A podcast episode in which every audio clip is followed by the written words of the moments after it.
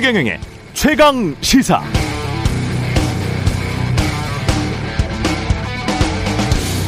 네, 어젯밤 JTBC 보도는 당선 무효형을 선고받고 대법원 재판을 기다리고 있던 은수미 성남시장의 정무비서관에게 이재명 전 성남시장 수행비서가 2020년 2월 말한 통화 내용에 관한 것이었습니다. 대법원 라인 우리한테 싹 있어. 우리가 대법원 하잖아. 그동안 작업해 놓은 게 너무 많아가지고 이게 이재명 전 성남시장 수행비서가 한 말인데요. 대법원에 작업을 해놨다? 그럼 이제 떠올려지는 이름은 권순일 대법관, 김만배, 이재명, 당시 경기도지사 이렇게 됩니다. 기존의 의혹을 새로운 통화 내용과 함께 보도한 건데요. 역시 확정된 사실은 없습니다. 고발 사주 윤우진, 김혜경 씨와 법인카드, 김건희 씨와 주가 조작, 대장동, 부산저축은행 대출 브로커, 곽상도, 박영수, 권순일, 유동규, 김만배, 뭐 열거하기도 힘들 만큼 많은 사건 인물들이 이번 대선에서 언급됐죠. 사실은 미정이고 의혹은 남아있는 상태에서 내일 3월 9일 우리가 판단을 해야 합니다. 대한민국 유권자로 살아간다는 게 참 힘드네요. 이 정도 되면 두 거대 정당 후보들 유권자들에게 최소한 미안해 해야 하는 것 아닌가요?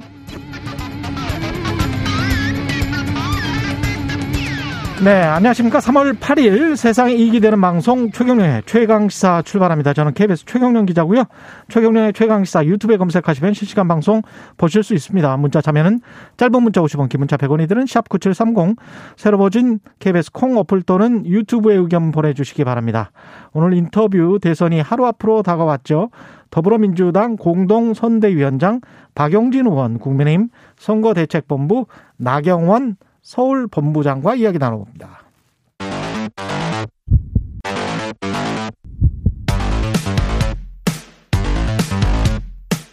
오늘 아침 가장 뜨거운 뉴스 뉴스 언박싱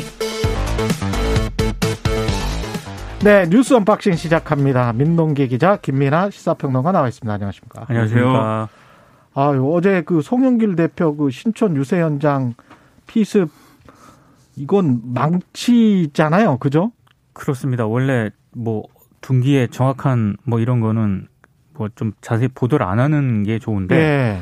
너무 많이 언론들이 보도를 해서 많은 분들이 아시더라고요. 아니 영상이 지금 나와 버려 가지고. 그렇습니다. 예. 일단 신촌 세브란스 응급실로 이송이 돼서 응급처치를 받았고요. 김영진 민주당 선대위 총무본부장이 기자들에게 간단 브리핑을 했는데 음. 일단 CT 촬영 결과 두개골 바깥층이 부분 함몰이 됐지만 뇌출혈 등은 없는 뇌진탕 소견을 받았다. 이렇게 설명을 했습니다. 아, 이 범인은 현장에서 바로 제압돼서 경찰에 체포가 됐고요. 당시 셀카봉을 든 채 촬영을 하고 있었다라고 하고요. 정치 유튜브 활동을 해온 것으로 보이는데, 아, 저도 채널에 한번 들어가 봤거든요. 그 사람 채널에? 네네. 예. 콘텐츠가 뭐 많지는 않습니다. 근데 보니까 뭐 종전 선언이라든가 음. 남북 통일이라든가 이런 것들을 주장하는 영상들이 좀 있었고요. 예. 언론 보도에 따르면 송영길 대표가 한미 합동 훈련을 시행해야 한다 이렇게 말한 것에 대해서 불만을 품어왔고 아. 그래서 송영길 대표의 사퇴를 주장을 해왔다라고 하고요. 예. 지난달 27일 올린 영상을 보니까 이낙연 전 민주당 대표가 사퇴를 해서 지금 서울 종로에 보궐선거가 진행이 되고 있잖아요. 여기에 민주당이 공천을 하지 않은 것을 또 비판을 해왔습니다. 음. 이번 사태와 관련해서 여야가 모두 좀 비판을 하는 그런 논평을 냈습니다. 그러니까 이게 뭐 정치적인 색깔이나 이런 걸 떠나서 선거 과정에서 이렇게 특정 정당의 어떤 뭐 이런 중요 인물이나 또는 이 선거에 참여하고 있는 사람을 이렇게 폭력적 폭력을 가해가지고 이렇게 좀 위해를 입힌다는 것은 있어서는 안 되는 일입니다. 아, 그럼요. 예. 그래서 이런 것들은 철저하게 이제 재발 방지가 될 수 있도록 노력을 해야 될 것 같고요. 그리고 이분의 유튜브 말씀하셨는데 들어가 보면은 좀 이 일관되게 막 주장을 하는 게 있는데 네. 이상하게 송영길 대표한테 좀 집착을 하는 그런 내용들이 많이. 쫓아다녔더라고요. 네. 아. 그래서 뭔가 이게 어떤 정치적인 견해를 이제 표명한 것이기도 하겠지만 음. 뭔가 현실 검증력이 떨어져 있는 상태였던 거 아니냐. 저는 음. 이제 그런 생각도 좀 들었습니다. 물론 자세한 범행 동기라든가 음. 이런 거를 한 이유에 대해서는 경찰이 이제 수사를 해봐야 되겠지만 예. 그래서 이제 좀 뭐랄까요 그런 좀 이상한 사건 이해가 가지 않는 측면이 있다는 거죠. 그렇죠. 그렇죠 예. 이상한 사건이고 이걸 너무 음. 또 정치적으로 확대 해석하거나 그럴 필요는 없어 보여요. 그렇습니다. 이게 일부 언론 언론들이 보도를 꼭 이런 사건이 일어나면 과거에 비슷한 사건에 빗대 가지고 막 보도를 하지 않습니까? 예. 그래서 과거에 이제 박근혜 전 대통령, 없어요. 예, 박근혜 전 대통령 커터칼 피습 뭐 이런 걸 또막 예. 얘기하고 그러던데. 다 소환하더라고요. 네, 그거는 커터칼에 피습된 게 문제가 아니고 피습되고 나서 이제 뭐 리더십을 발휘했다 뭐 이런 얘기였기 때문에 음. 이거하고는 별로 이제 관계가 없는 것이고 그래서 좀 그렇게 막 갖다 붙이는 보도는 좀 자제해야 될 것 같습니다. 예. 그리고 선관위 본투표에서 별도 대책을 확정해서 발표했습니다. 일단 본투표인 9일에는요 오후 6시부터 7시 30분까지 아, 비격리자와 음. 같은 기표소를 사용을 하고요 기표한 투표용지를 직접 투표함에 넣게 됩니다. 아, 그리고 확진 격리자들은 당일 일시 외출 허가를 받아서 오후 6시 이후에 주소지 관할 투표소에 갈 수가 있는데요. 오후 3, 5시 30분이던 격리자의 외출 출발 시간을 질병관리청이 오후 5시 50분으로 20분 늦추기로 했습니다. 예. 아, 그리고 격리자들은 어, 사전 투표 때와 달리 임시 기표소를 이용하지 않고 비격리자들이 오후 6시까지 이용했던 투표소에 투표를 하게 되고 투표 사무원들 있지 않습니까? 오후 6시부터 교대로 방호복을 입게 됩니다. 음. 굉장히 고생을 좀 많이 하실 것 같더라고요.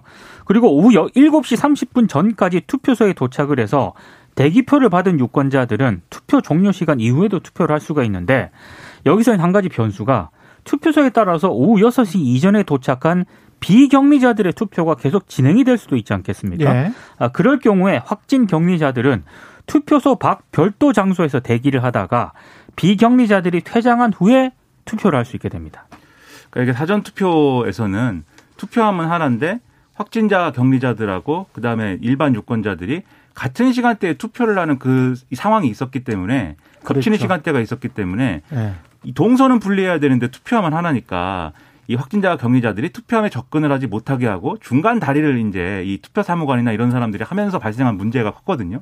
이게 이제 거기다가 이제 동사무소 같은 것이 건물 구조가 사람들을 분리하기가 그렇게 맞습니다. 해서 줄을 세우기가 거의 불가능하더라고요. 두 줄 두 줄 서기도 힘들어요. 네. 그렇습니다. 예. 그것부터가 불가능했는데 예. 어쨌든 또 투표를 해야 돼- 기표를 해야 되는 장소는 분리해야 되고 음. 투표하면 또 하나고 그래서 이제 생긴 문제였는데 그래서 이 투표함이 하나인 거 이 조건이 바꿀 수가 없으니까 예. 이 확진자 또는 격리자들하고 일반 유권자들의 시간대를 나눠 가지고 완전히 분리하겠다라는 거거든요. 본투표 기간에는 음. 이 본투표에서는 그래서 그렇게 되면은 이제 이 사전 투표에서의 문제는 이제 좀 없어질 것이다.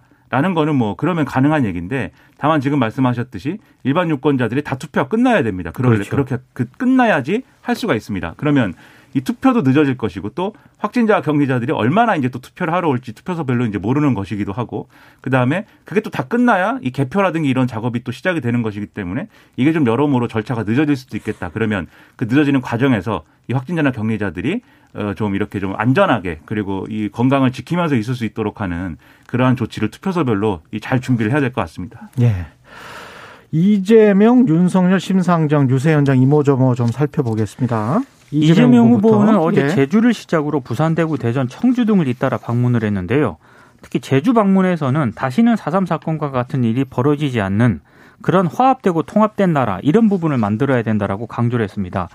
이게 굉장히 이 부분을 강조를 했는데 언론들을 보도를 보니까 어제 윤석열 후보가 원래 제주를 방문하기로 했다가 아, 수도권 일정 때문에 취소한 취소를 했거든요. 그렇죠. 이걸 의식해서 제주에 대한 관심을 좀 강조를 한 것이다 이렇게 좀 분석을 하고 있습니다. 음. 그리고 부산 유세에서는 국정은 연습할 시간이 없다.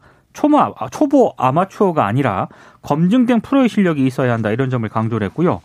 어제 유세에서는 이낙연, 정세균 이렇게 경센 경쟁 경쟁자들이 예, 이제 같이 경선. 동, 예. 예, 같이 동행을 했고요.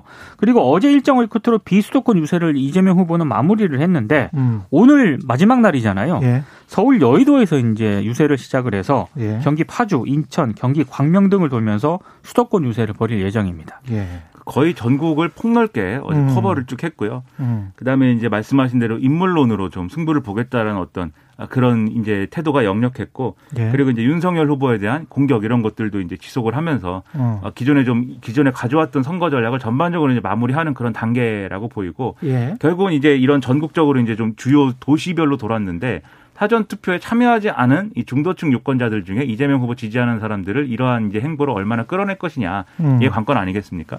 뭐 그 결과가 어느 정도 되는지는 음. 곧 우리가 알게 되겠죠. 윤석열 후보도 경기도에서 유세를 펼쳤고요. 네. 예. 서울 수도권 유세를 지난 5일부터 어제까지 3일째 이어갔는데요. 음. 발언의 수위는 계속 셉니다. 이를테면 어제 안양 유세에서 예. 국민 여러분이 자기 집을 갖게 되면 생활이 안정돼서 보수화되고 민주당에 표를 찍지 않는다고 해서 집을 못 갖게 한 것이다. 음. 어제 또 이렇게 주장을 했고 위기에 강한 유능한 경제 대통령이라는 슬로건을 내세우는 이재명 후보를 겨냥을 해서요. 음. 어, 부정부패를 저지른 사람이 경제 어떻게 유능하다는 건지 내가 한국에 있나 아프리카에 있나 나라를 비하하는 건 아니지만 내가 잘 모르는 나라에 있는 거 아닌가 싶었다 이렇게 얘기를 했습니다. 음. 그리고 대통령을 머슴에 비유를 했는데요. 예. 머슴이 주인을 우습게 알면 갈아치워야 한다. 조선시대 같으면 곤장도 쳤을 것이다. 버르장머리 없는 나쁜 머슴을 놔두면 곡간이 빈다. 어제 이렇게도 얘기를 했습니다. 어제 또 안철수 대표도 어, 하남시 화성시에서 윤석열 후보와 함께 합동 유세를 좀 펼치는 그런 모습을 보이기도 했습니다. 수도권 집중인데 음. 역시 이제 수도권 이제 스윙 보터들 중에서 이제 충분히 이제 좀 아, 윤석열 후보의 쏠림 현상이라든가 이런 것들을 충분히 정권 교체 여론에 도달할 정도로 아직은 이제 이끌어내지 못했다라고 하는 그런 네. 미진한 부분이 있지 않나라고 하는 판단들이 있는 것 같아요. 예. 수도권에서 집중적으로 이제 좀 이 정권 교체 여론에 불을 붙이면서 이재명 후보 반대하는 이런 이제 모습을 보였는데 다만 언론에서 이제 지적을 하는 거는 이 역시 이제 부동산 문제에 대해서 여러 차례 말씀드렸습니다만 이제 음모론적으로 접근하고 있는 그런 발언들 그리고 이제 이 내가 한국에 있나 아프리카에 있는가 이 어떻게 부정부패를 저지른 사람이 경제적으로 유능하다고 하느냐 이렇게 어. 얘기를 해서 또 이거 아프리카 비하 아니냐 이전에도 이제 이 손발 노동 이런 걸로 나오지 않았습니까? 예, 예, 예. 그런 게 다시 나오는 거냐라고 했는데 바로 윤석열 후보가 나라를 비하하는 건 아니다 이렇게 음. 또 정정을 하기도 하는 그런 모습들이 여러모로 언론에서는 이제 화제가 되고 있습니다. 예. 심상정 후보. 예. 심상정 후보는 어제 이제 전통적인 지지층을 집중 공략을 했는데요. 특히 경기도 성남시 판교에서 출근 인사를 했고 음. 충북 청주시 충북대 인근에서 유세를 했습니다. 그리고 오후에는 경기 화성시 기아 공장을 찾아서 출퇴근하는 노동자들을 만났는데 본인에 대한 지지가 사표가 아니라 사표가 아니라 생표다. 음. 살아있는 표다라는 점을 강조를 했고 특히 자신에 대해서 지지를 하는 것이 청년과 여성들을 위한 확실한 투자다 이런 점을 강조를 했습니다. 예. 그리고 지금 뭐 민주당이나 국민의힘이 부동산 민심을 잡기 위해 경쟁적으로 뭐 주택 공급이라든가 부동산 규제 완화 공약을 내놓지 않습니까? 그랬죠. 이거 굉장히 좀 강한 어조로 비판을 했고요. 음. 특히 심상정 후보는 어제 페미니스트 후보임을 자철하면서 남성이든 여성이든 성소수자든 동등하게 존중이 되고 누구든 개성과 잠재력을 마음껏 펼칠 수 있는 성평등 국가를 가자는 게 정의당의 페미니즘이다 이런 점을 강조를 했습니다. 예. 한 가지 어제 특징적인 점은 군대 문제 있지 않습니까? 예. 이 부분을 심상정 후보가 얘기를 했는데 음. 한국형 모병제를 제안을 했습니다. 그러니까 징병제와 모병제를 2029년까지 혼합해서 운영을 하다가 2030년부터는 완전 모병제로 전환을 하겠다. 이런 공약을 제시를 했습니다. 지금 심상정 후보는 안철수 후보하고 윤석열 후보하고 단일화를 사실상 하면서 예. 이제 그 제3지대 공간이 이제 좀 비게 된 거잖아요. 그래서 음. 그 부분에서 득표를 좀 크게 늘리려고 하는 그런 전략을 갖고 있는데 다만 이제 우려를 하고 있는 게 지금 이제 이재명 후보, 윤석열 후보 격차가 굉장히 박빙이다. 그래서 이재명 후보 지지자들이 상당히 결집을 하고 있는 국면 아니겠습니까? 예. 그럼 이제 어떤 이 정책이나 어떤 이념적인 유사성을 근거로 해서 심상정 후보 지지층도 이렇게 좀 이재명 후보 쪽으로 흡수되는 측면들이 있거든요. 그렇죠. 그래서 심상정 후보는 첫째 이재명 후보가 이제 충분히 이제 진보적이지 않다. 음. 두 번째 청년이라든가 여성이라든가 이런 부분들은 오히려 이제 본인을 지지하는 것이 지금 음. 상황에서 맞는 거 아니냐 음. 두 가지를 가지고 지금 공략에 나섰다고 봐야 되는 거죠. 예. JTBC 제가 오프닝에서 언급을 했습니다마는 예, 백모 씨 첫 수행 비서였습니다. 이 사람이 성남시장. 네. 이- 이재명 후보가 공직선거법 위반으로 재판을 받던 2020년 당시 예. 첫 수행 비서였던 백모 씨가 음. 지인과의 통화에서 대법원에 로비를 할 수 있다는 취지로 언급을 했다면서 어제 JTBC가 음. 해당 대화가 담긴 녹취록을 입수했다고 보도를 했는데요. 이 녹취에 따르면 백 씨는 당시 성남시장 정무비서관과 통화를 하면서 대법원 라인이 우리한테 싹 있다. 음. 우리가 대법원을 한다. 음. 그동안 작업해 놓은 게 너무 많다. 이런 얘기를 했습니다. 그러면서 이제 은수민 성남시장도 대법원 재판 준비할 때 우리가 도와줄 수 있다 뭐 이런 식이었잖아요. 그런 식으로 얘기를 했고요. 예. 그리고 이재명 후보의 성남시장 선거 캠프 출신인 임모 씨가 있는데 음. 이 임모 씨가 2020년 6월 24일 은수미 시장 비서관하고 통화한 녹취록도 어제 JTBC가 공개를 했거든요. 이 예. 녹취록에 따르면 통화에서 이렇게 임 씨가 얘기를 합니다. 이재명 후보 사건은 대법원 내부에서 잠정 표결을 했는데 잘 됐다는 쪽으로 가닥이 잡힌 것 같다. 음. 7월 16일에 결과가 나올 모양인데 만장일치는 아닌 것 같다. 8대 5가 될 것이다. 뭐 이렇게 얘기를 하는데 실제로 대법원이 무죄 취지 선고를 내리지 않았습니까? 그랬죠. 세부적으로 무죄 취지가 7명, 유죄 음. 취지가 5명, 기권 1명 이렇게 의견이 갈렸는데 음. 여기에 대해서 민주당이 바로 입장을 냈습니다. 이거는 명백한 허위 사실이고 법적 대응을 하겠다라는 그런 방침인데요. 음. 선대위가 밝힌 내용은 이렇습니다. 첫 수행 비서로 언급된 백모 씨는 2013년 하반기 사직을 했고 그 이후로는 이재명 후보 관련 업무를 하지 않았다. 이렇게 반박을 했고요. 근데 이 통화 내용은 2020년 통화 내용이고 그렇습니다. 예. 아, 그리고 임모 씨가 대법원 선고 결과를 언급한 대목에 대해서도 아, 당시 대법원 선거 전 이미 언론에서는 대법관 13명 가운데 7명이 진보 성향이라는 점을 들어서 음. 결과를 유추하는 보도가 나온 바 있다. 이렇게 반박을 했습니다. 음. 그러니까 이런 것들이 이제 다소 이제 의문들이 남는 거예요, 사실. 그렇죠. 예. 이게 지금 이제 백모 씨가 얘기한 거는 이제 어 대법원을 내가 뭐 쥐락펴락 하는 것이다 도와줄 수 있다 이렇게 얘기한 거긴 하지만 음. 어떻게 누구를 통해서 뭘 하겠다는 것이는 구체적으로 없기 구체적으로 때문에 그게 없어요. 그렇습니다. 그래서 이 말에 이제 의미가 뭐냐 진짜로 뭔가 하고 있어서 이렇게 얘기한 거냐 아니면 허세인 것이냐 아니면 통상적으로 어디서 들은 말이냐 그냥. 그렇죠. 예. 이건 좀 의문인 것인데 예. 근데 지금 임모 씨가 이제 했다는 이런 얘기를 보면 어쨌든 이게 뭐 언론 보도를 통해서 이제 알았던 얘기다라고 지금 뭐 민주당은 얘기하고 있지만 임모 씨는 운수미 시장 비서관 아닙니까? 그 아, 이, 이 이재명 이재명 후보의 시장. 성남시장 선거 캠프 출신, 출신. 임모 씨가 아, 캠프 은수미 시장. 비서관하고 통화한 내용인데 예. 여기 보면 어쨌든 간에 몇 월 며칠에 결과가 나올 예정이고 만장일치는 아닐 것이고 뭐 8대가 될 것이고 이게 대략적으로는 유추할 수 있던 내용이라고 할지라도 음. 이렇게 구체적인 얘기를 이렇게 하면서 음. 이게 그냥 뭐 세 평을 그냥 얘기한 게 아니잖아요. 여러 가지 이런 뭐 이 맥락에서 얘기를 한 것이지 않습니까? 그렇죠. 그렇기 때문에 이런 얘기를 어떻게 할 수 있었던 거냐에 대해서는 의문이 있을 수밖에 없어요. 그게 시점이 2020년 이거는 6월 24일이고. 그렇습니다. 예. 그래서 이거는 이제 배경이나 이런 것들을 좀 더 이제 자세하게 설명을 하는 게 필요할 것 같고 예. 그리고 이제 여기에 더해가지고 만약에 그러면 이런 대법원 내부 사정이나 뭐 이런 것들을 알았다고 하면 음. 그 알게 된 이 어떤 징검다리가 음. 김만배 씨인 거냐 음. 이건 근데 이 전반적인 이 보도 내용에서는 확인할 수 없는 내용이죠. 예. 그래서 이, 이 징검다리가 꼭 김만배 씨는 아니라고 할지라도 다른 음. 뭐냐는 의문으로 이제 남을 것 같습니다. 아, 그 어제부터 뭐 계속 뉴스타파 보도도 있었고 이걸 역으로 생각을 해보면 말이죠. 이게 우리 대통령 선거보다 훨씬 더 중요한 문제일 수도 있어요. 아, 그렇죠. 왜냐하면 이게 전부 다 사실이라고 만약에 가정을 해봐요. 그러면 검사를 어떻게 해서 아주 쉽게 대출 브로커가 무죄 선고를 받고 그 다음에 이 사람 유죄 선고를 받았거든요. 네. 그렇게 될 수가 있는 거구나.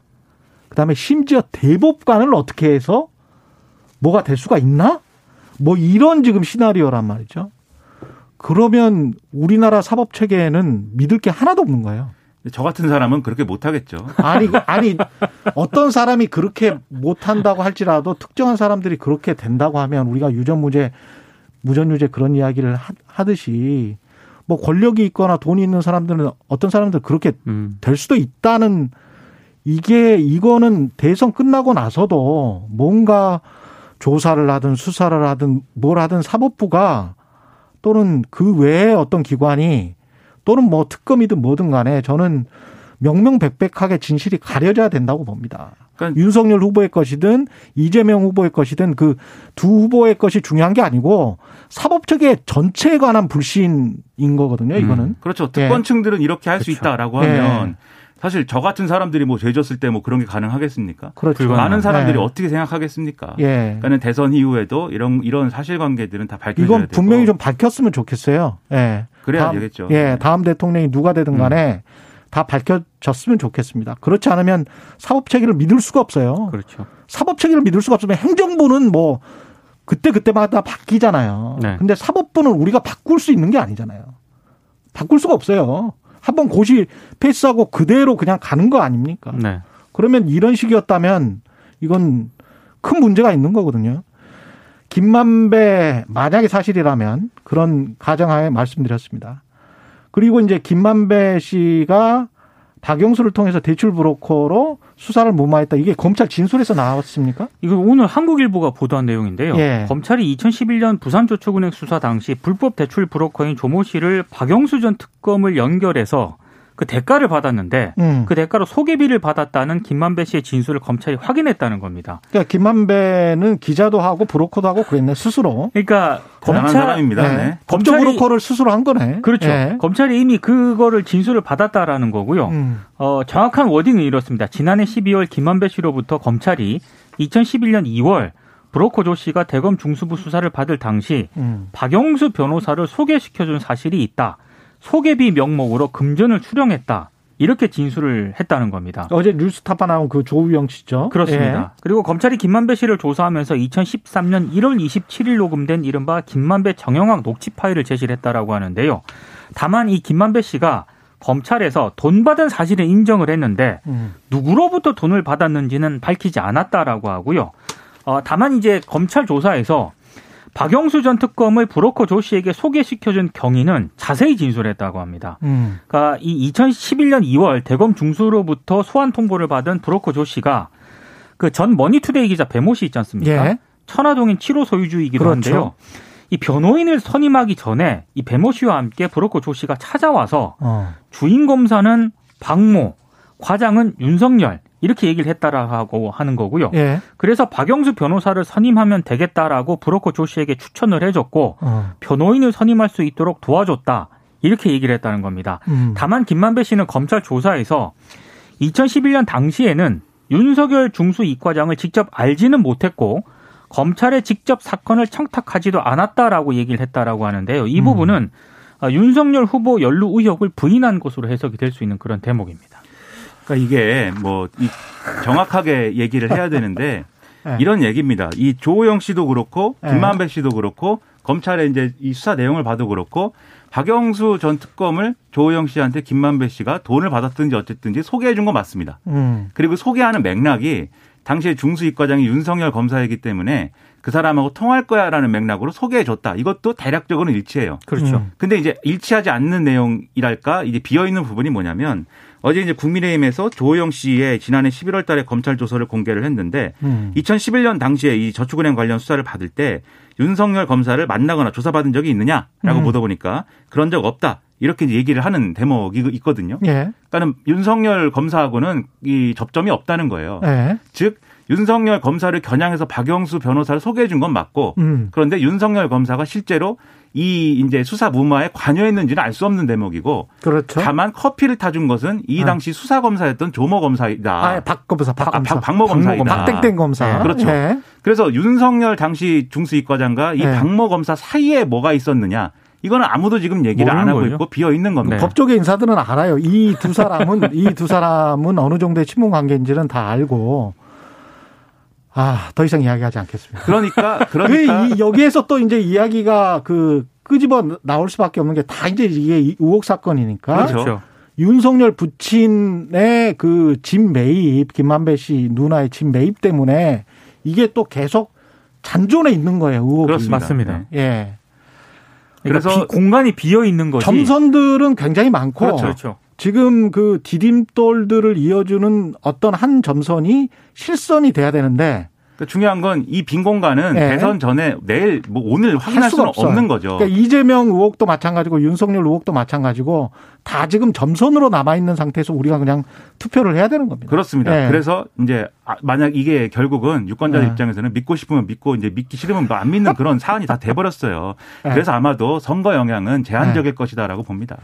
그러나 이 말은 좀 어, 해야 되겠네요. 그 뜯어 고치겠다. 민주당 정권이 앞세운 강성노조 전의대 천명준 천명이라고 하면서 전국 언론 노동조합을 향해서 뜯어 고치겠다고 했잖아요. 그래서 언론 노조가요 어제 예. 기자회견을 열어가지고요 음. 윤석열 후보를 명예훼손 혐의로 고소하겠다라고 입장을 밝혔습니다. 어제 뭐 전국 언론 노조뿐만 아니고 음. 한국 방송기자연합회, 한국 기자연합회 등 여섯 개 단체가 이제 같이 기자회견을 열었는데요. 예. 뜯어 고치겠다라고 한 발언 등을 가리켜서 어. 이명박 박근혜 정권의 언론 탄압을 넘어서 전두환 박정희 정권의 언론 말살 DNA가 깨어나고 있는 듯하다. 어제 또 강하게 언론 노조가 또 비판을 했고 음. 원래 그 국민의힘 쪽에 공문을 전달을 했거든요. 공문을 전달을 하면서 어제까지 답이 없을 경우에는 언론 노조 조합원과 언론 현업 단체들이 직접 행동에 나설 것이다라고 밝혔는데 제가 언론 보도라든가 이런 걸 쭉 봐도 여기에 대해서 윤석열 후보 쪽에서 뭐 입장을 밝혔다는 얘기가 없습니다. 그래서 언론 노조가 오늘 오전에 서울지방경찰청에 형법상 허위사실 유포에 따른 명예훼손 혐의로 윤석열 후보에 대한 고소장을 제출할 예정입니다.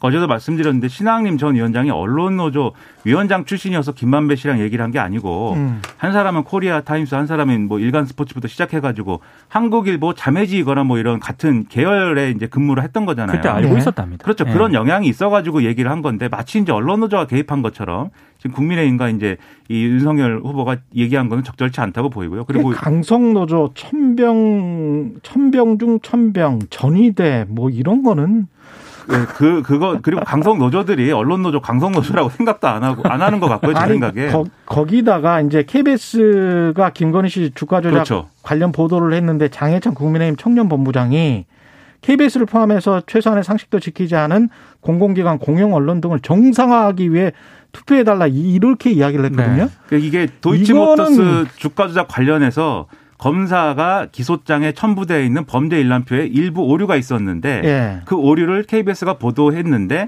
이후에 이제 후속 보도를 통해서 오류를 바로 잡았기도 하고 그렇죠. 그런 오류를 반영하더라도 전체 보도 맥락은 크게 해치지 않는 내용이거든요. 예. 그런데 이걸 가지고 뭐 KBS 정상화 뭐 이렇게 얘기를 하면 우리는 아픈 옛날 기억을 또 떠올릴 수밖에 없는 거죠. 좀 부적절하다고 생각합니다. 그리고 제가 한 번 말씀드렸나요? 2020년 9월에 그 제정된 국민의힘 강령에 보면요. 네. 5조 사항에 언론 자유에 대한 개입은 중대한 범죄라고 돼 있어요. 그렇습니다. 스스로 그렇게 이야기를 해놓고 언론을 뜯어 고치겠다, 정상화를 하겠다. 이게 지금 어디서 많이 듣던 이야기 아닙니까? 2007년, 2008년에 듣던 이야기 아니에요? 하여튼 이건 최소한 자유민주주의는 아닐 수가 있습니다. 네. 그다음에 박근혜 정부 때 저 방송법을 사상 최초로 어겼던 것도 박근혜 정부의 이정현 민정 저 수석 아니었습니까? 정부 그렇습니다. 수석 아니었습니까? 유죄 인정받았습니다. 예. 뉴스 언박싱 민동기 기자 김민아 평론가였습니다. 고맙습니다. KBS 1라디오 최경영의 최강시사 듣고 계신 지금 시각 7시 47분입니다.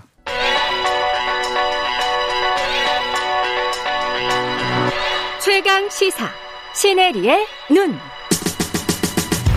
네, 신혜리의 눈 뉴스포터 신혜리 에디터 나와 있습니다. 안녕하십니까? 네, 안녕하세요. 예. 러시아 우크라이나 이 상황 계속 지켜보고 있는데요. 네. 3차 회담 결과 나왔습니다.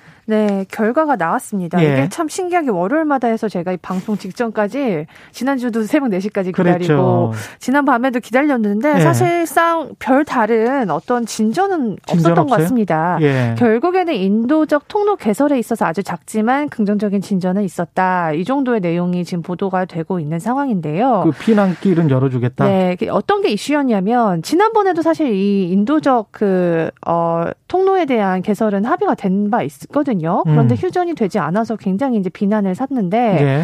지금 우크라이나가 원하는 거는 이 통로를 러시아 쪽이 아니라 EU 쪽으로 열어달라는 거예요. 음. 근데 그동안 통로를 러시아 쪽으로 열렸다는 거고요. 네. 그래서 이거를 계속 집중적으로 좀 어, 주장을 했던 것 같고요. 음. 어, 뭐 개선이 있었다고 하니까 이유 쪽으로 일부 열어주는 걸로 합의하지 않았나. 향후 좀 더 업데이트가 나와야 되겠지만 음. 그렇게 좀 지금 외신들이 보고 있는 것 같습니다. 어, 일단 10일에 또 그 터키에서 양국 간의 외무장관의 회담이 있을 예정이라서요. 이번 주에 또 다른 어떤 업데이트가 또 나올 수 있을 것으로 보입니다. 예.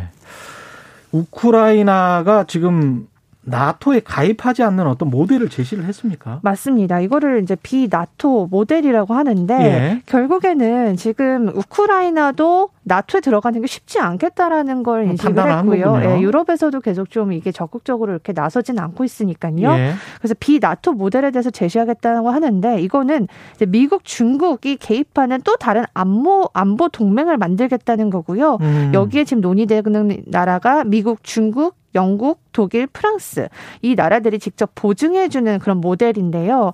이 나토는 이제 러시아에 대한 다, 대항이라고 보면 예. 비나토는 그 우크라이나의 이제 자위권인 그 동맹에 이제 중국을 좀 넣는 게 핵심이 될 수 있을 것 같습니다. 나토의 주요국 플러스 중국이네요. 네. 거기 그 나라들이 좀 보장을 해달라. 네, 그렇습니다. 지금 중국이 사실 러시아의 제재에 대해서 이렇게 막 적극적으로 나서지도 않고 있고 그렇습니다. 이렇게 뭐 입장을 그렇게 나타나진 않고 음. 있잖아요.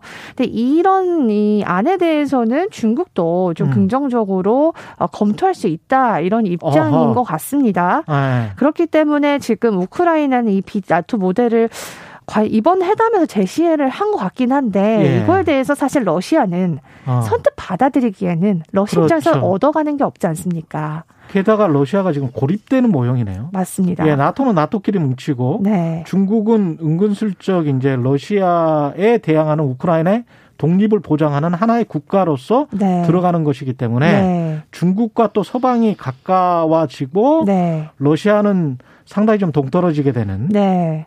지금 미국과 중국이 또 그 굉장히 지금 신경전을 펼치고 그렇죠. 있기 때문에 그런 상황에서 중국이 네. 어디로 줄을 서느냐? 네. 뭐 이렇게 되, 는 거네요. 맞습니다. 근데 중국 입장에서도요. 지금 네. 러시아 이 사태가 빨리 끝나길 원하고 있지만 네. 지금 사실 별다른 해법이 없습니다. 그렇기 때문에 이 안을 좀 제시를 한 것으로 보이고요. 예. 이거에 대해서 지금 받아들이지는 않고 있는 것 같지만 이게 네. 또 다른 해법이 될 수 있을 것 같고 10일에 요거에 네.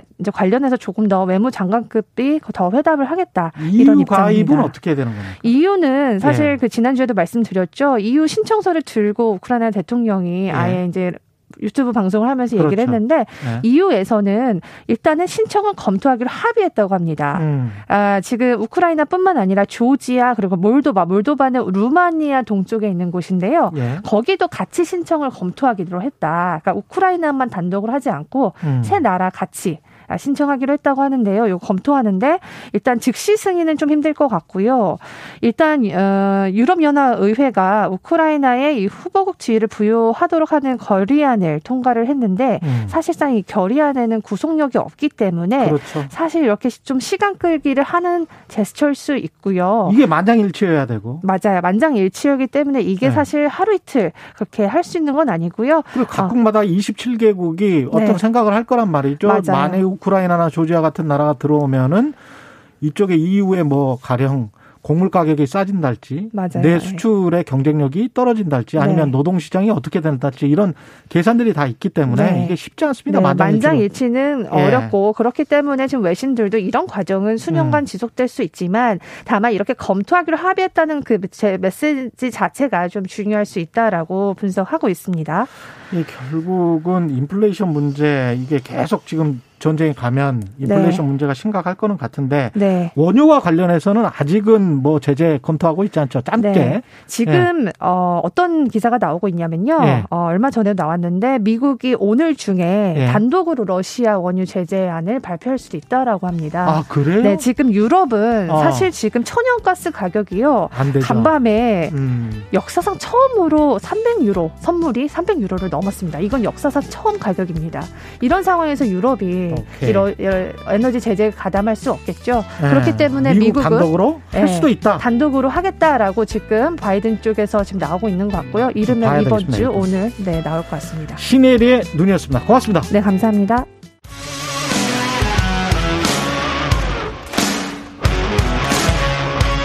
오늘 하루 이슈의 중심 최경영의 최강 시사.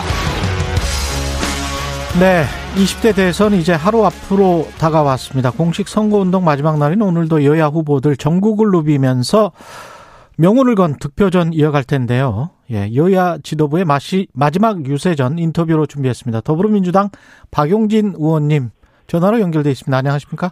네, 안녕하세요. 박용진입니다. 예, 어제 신촌 유세 현장에서 송영길 대표 피습당했는데요. 그 건강은 어떠신가요? 지금?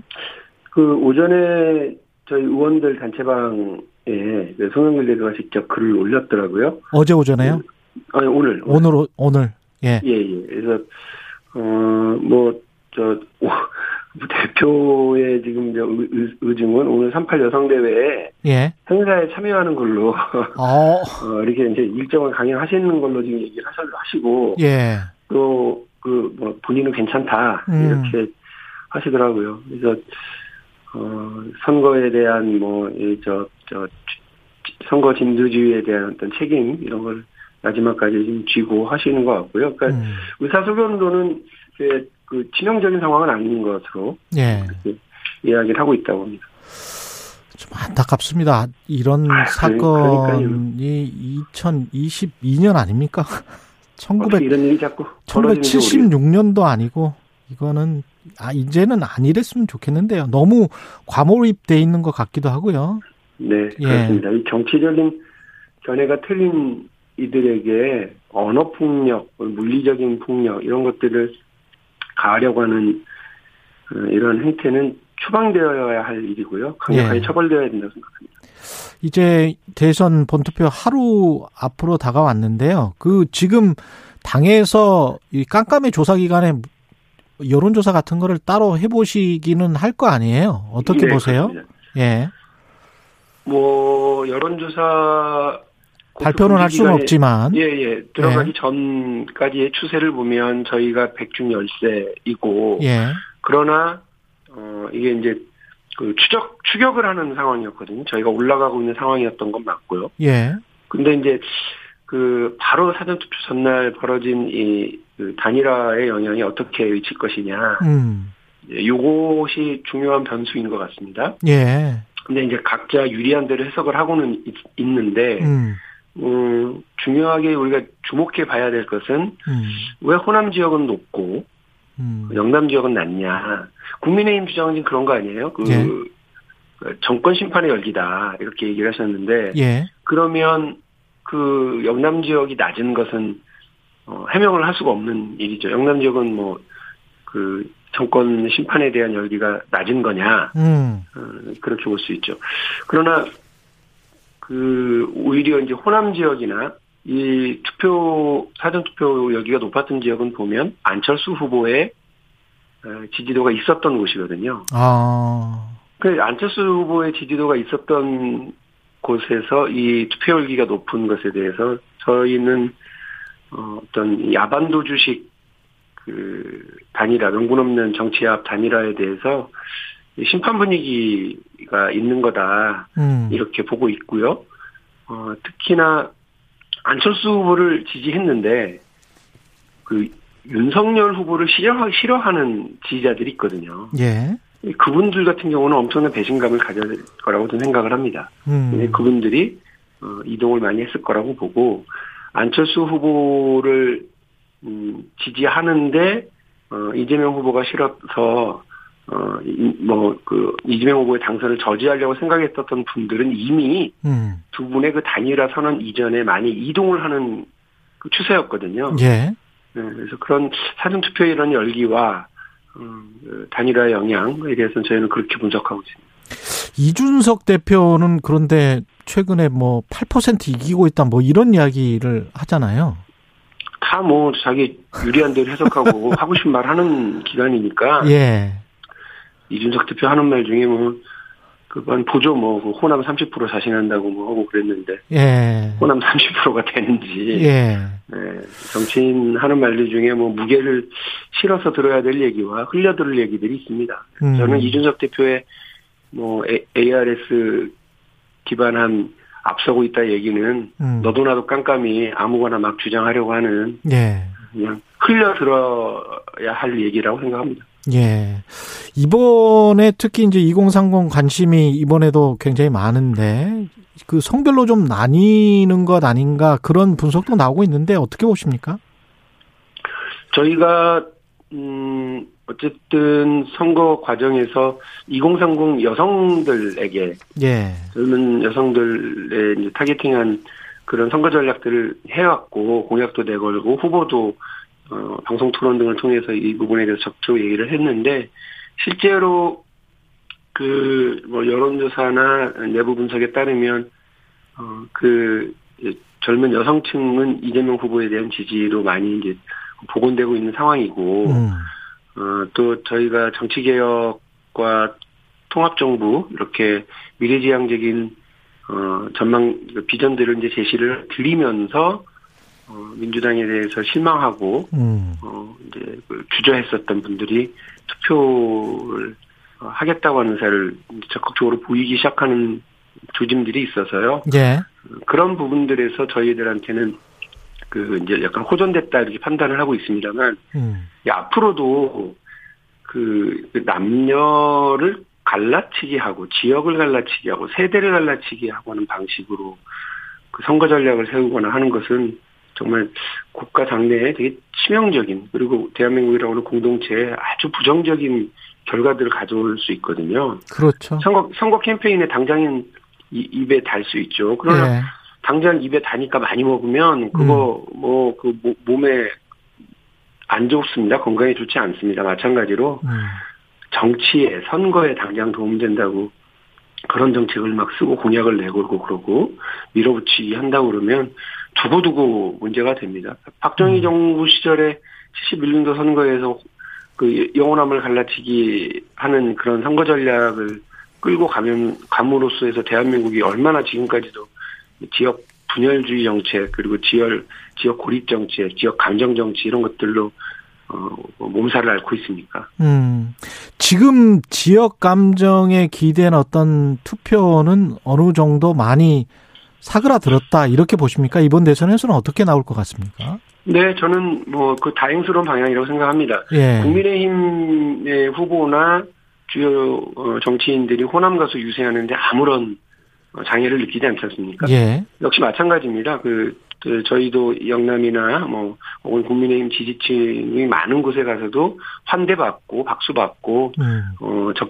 저 좋은 정책을 표, 방하면 지지도 받고 이렇게 하고 있는 건 어, 그동안 많은 국민들께서 노력해 주신 덕분이라고 저는 생각을 합니다. 네. 어, 앞으로도 더 그렇게 해야 된다고 생각하고요. 음.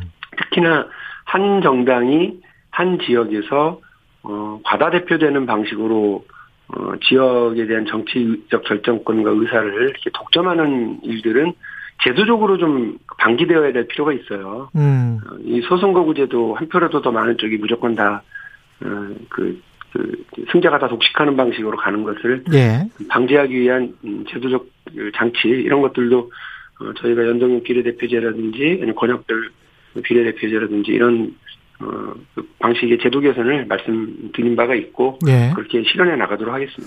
그 사전 투표율이 이렇게 높고 본 투표가 어쩌면 80%를 넘을 수도 있다라는 이야기까지 나오고 있는데 이거는 누구에게 좋은 영향을 끼치고 누구에게 나쁜 영향을 끼치지 알 수는 없겠습니다만 어떻게 보십니까?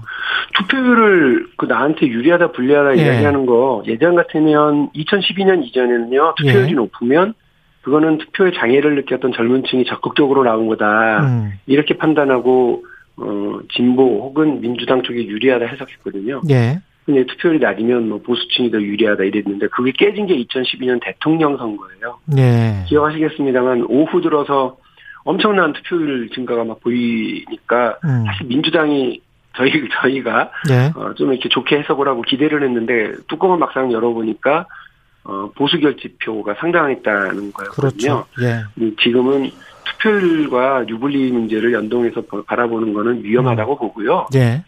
어쨌든 국민들께서 어, 투표를 하고 정치인을 선택하는 데 있어서 장애를 느끼지 않고 어떤 불편함도 느끼지 않은 채 불안함도 없이 투표를 할 수 있는 사회적 조건과 기반이 되어 야 하고 음. 어, 앞으로도 더 그게 강화되어야 됩니다. 그래서 그래서 최근에 벌어진 선관위의 그렇죠. 예, 확진자 그 행태는 예. 그야말로 국기문란 수준으로 엄히 음. 다뤄야 될 문제라고 저는 봐요. 예. 나라의 근간 아닙니까? 그렇죠. 예. 네, 국민, 국민들께서 주권을 행사하는 이 중차대한 상황을 저렇게 허술하게 관리하고 음.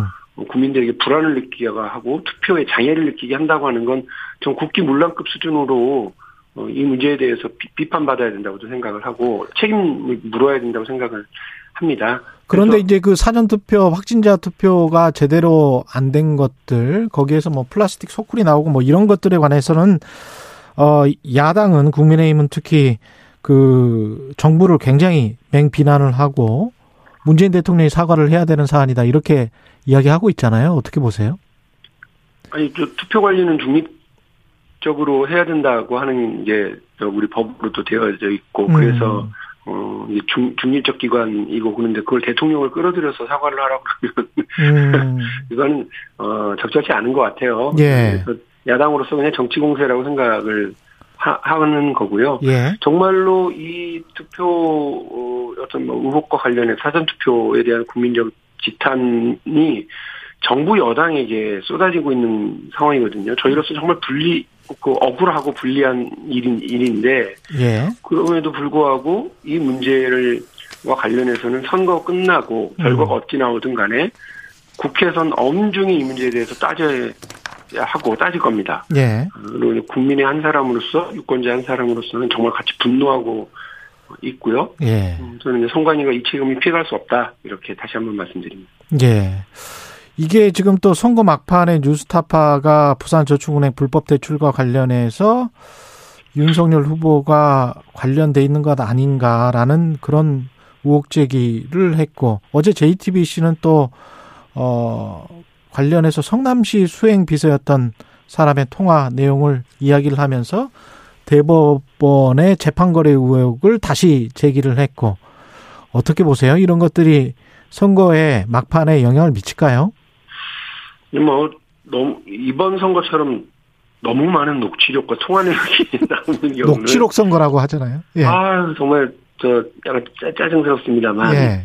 유권자들의 판단에 도움이 되시는 일들이라고 보면 음. 뭐, 뭐 다행인 것도 있죠. 그래서 언론에서 이런 부분을 좀 적극적으로 보도를 어, 하고는 계시는데 다만 이제 유의해야 될 부분은 저는 김만배 씨는 피의자입니다. 어쨌든 네. 핵심적인 피고로서 지금 재판을 받고 있는 사람이고 죄지은 신분으로 어, 의심되고 있는 사람 아니겠어요? 음. 그러니까 이분이 자기 살기 위해서 무슨 말을 했는지 그리고 재판 과정에서 뭐 남욱 변호사라든지 이런 분들이 자기 살기 위해서 무슨 말을 하는지 그거는 사실은 우리가 너무 귀담아 들으면 안 돼요. 그러니까 음. 자기를 살려고 하는 말일 거다. 예. 이렇게 이제 보는 게 맞을 것 같고요. 그러기 음. 위해서는 뭐 누구들 못 끌어 염라대왕이라도 끌어들이려고 하는 판이거든요. 예.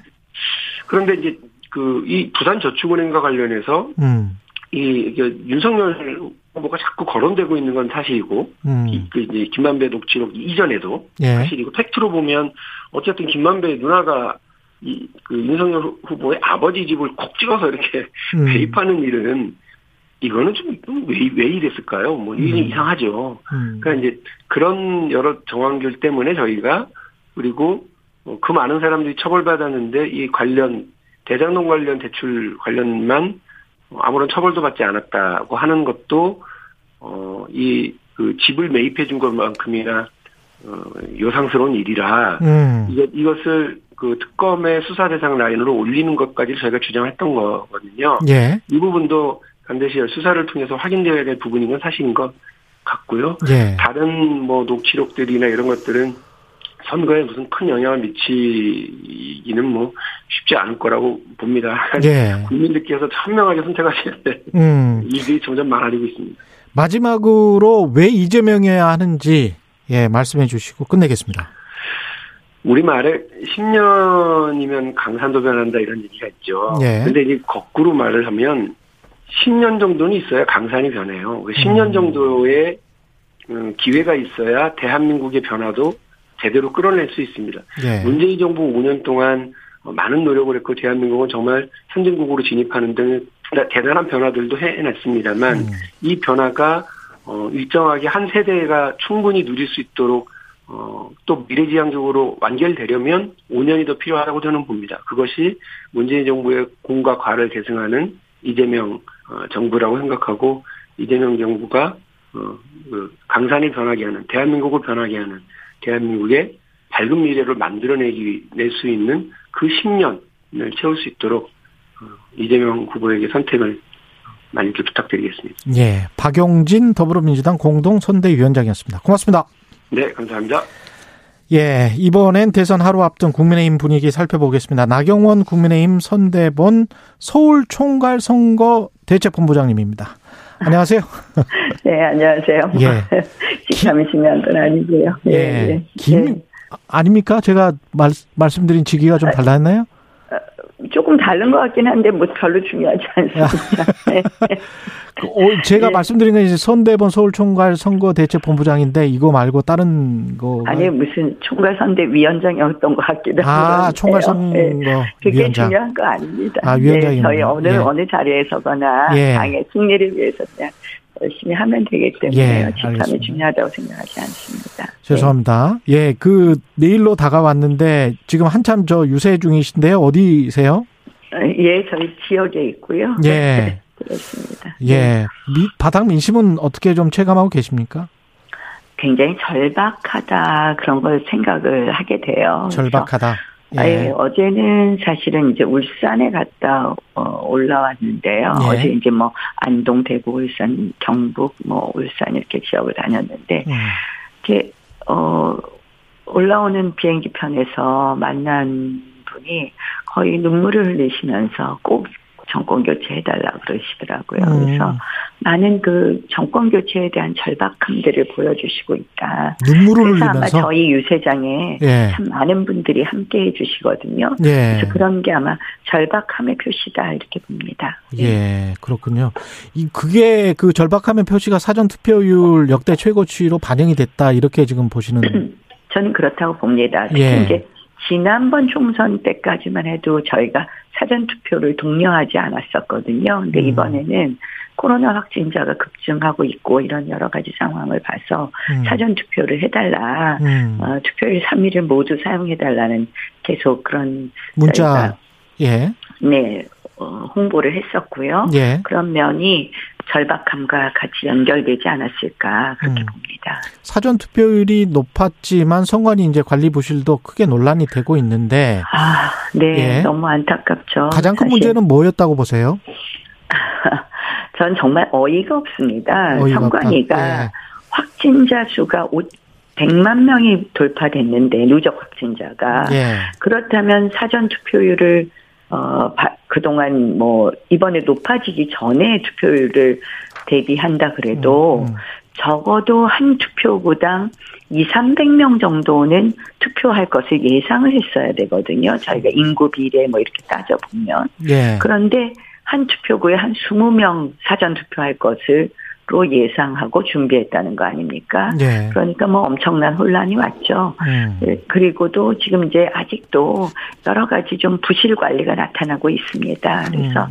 뭐 차제 앞으로 저희가 더 이런 문제점을 해결할 것은 해결해야 되겠지만 네. 선관위의 이러한 안이한 태도는 음. 결국 그동안에 뭐 문재인 정부에서 선관위의 뭐 일종의 저희가 코드 인사했다고 굉장히 비판했었는데 음. 그런 것과도 다 연관되는 것 아닌가 해서 참 이 선진 대한민국에서 이런 일이 있을 수 있나 하는 생각입니다. 예. 방금 전에 이제 박용진 의원은 선관위는 중립기구인데 국민의힘이 문재인 대통령의 사과를 요구하는 것은 정치적인 것 아닌가 이렇게 이야기를 한 것 같거든요. 그거는 총체적으로 어떻게 음. 보면 음. 민주주의의 가장 꽃이 선거 아닙니까? 네. 선관위가 부실하게 관리를 했다면 그건 당연히 대통령도 책임이 있다고 봅니다. 예. 사실 이 선관위의 부실 관리, 편파 관리에 대해서는 계속 문제 제기가 있었고 음. 또 일부 굉장히 부정 선거에 대한 어 이슈도 계속 제기되고 있었지 않습니까? 음. 특히 왜 그런 이야기를 부정선거를 주장하는 분들이 계속할 수밖에 없냐면 음. 지난번 총선에 관련된 이 선거 소송이요. 선거 소송은 6개월 안에 결론을 내려야 되게 돼 있습니다. 훈시 네. 규정이긴 하지만 그런데 지금 2년이 지나고도 대법원에서 선거 관련 소송을 진행을 제대로 안 하고 있습니다. 그래서 이런 전체 안 그래도 그런 국민들이 있다면 이 그런 부분을 대비해서라도 더 철저하게 해주셨어야 되는 거 아닙니까? 그래서 이런 부분에 대해서 선관위원장은 물론 대통령께서도 이런 뭐 질책만 하실 것이 아니라 이런 부분에 대해서 유감 표명을 하시는 것 정도는 필요하다고 생각합니다. 예. 판세는 어떻게 보고 계시는지도 궁금해요. 그 두 당이 서로 유리하다라고 지금 주장을 하고 있기 때문에. 예.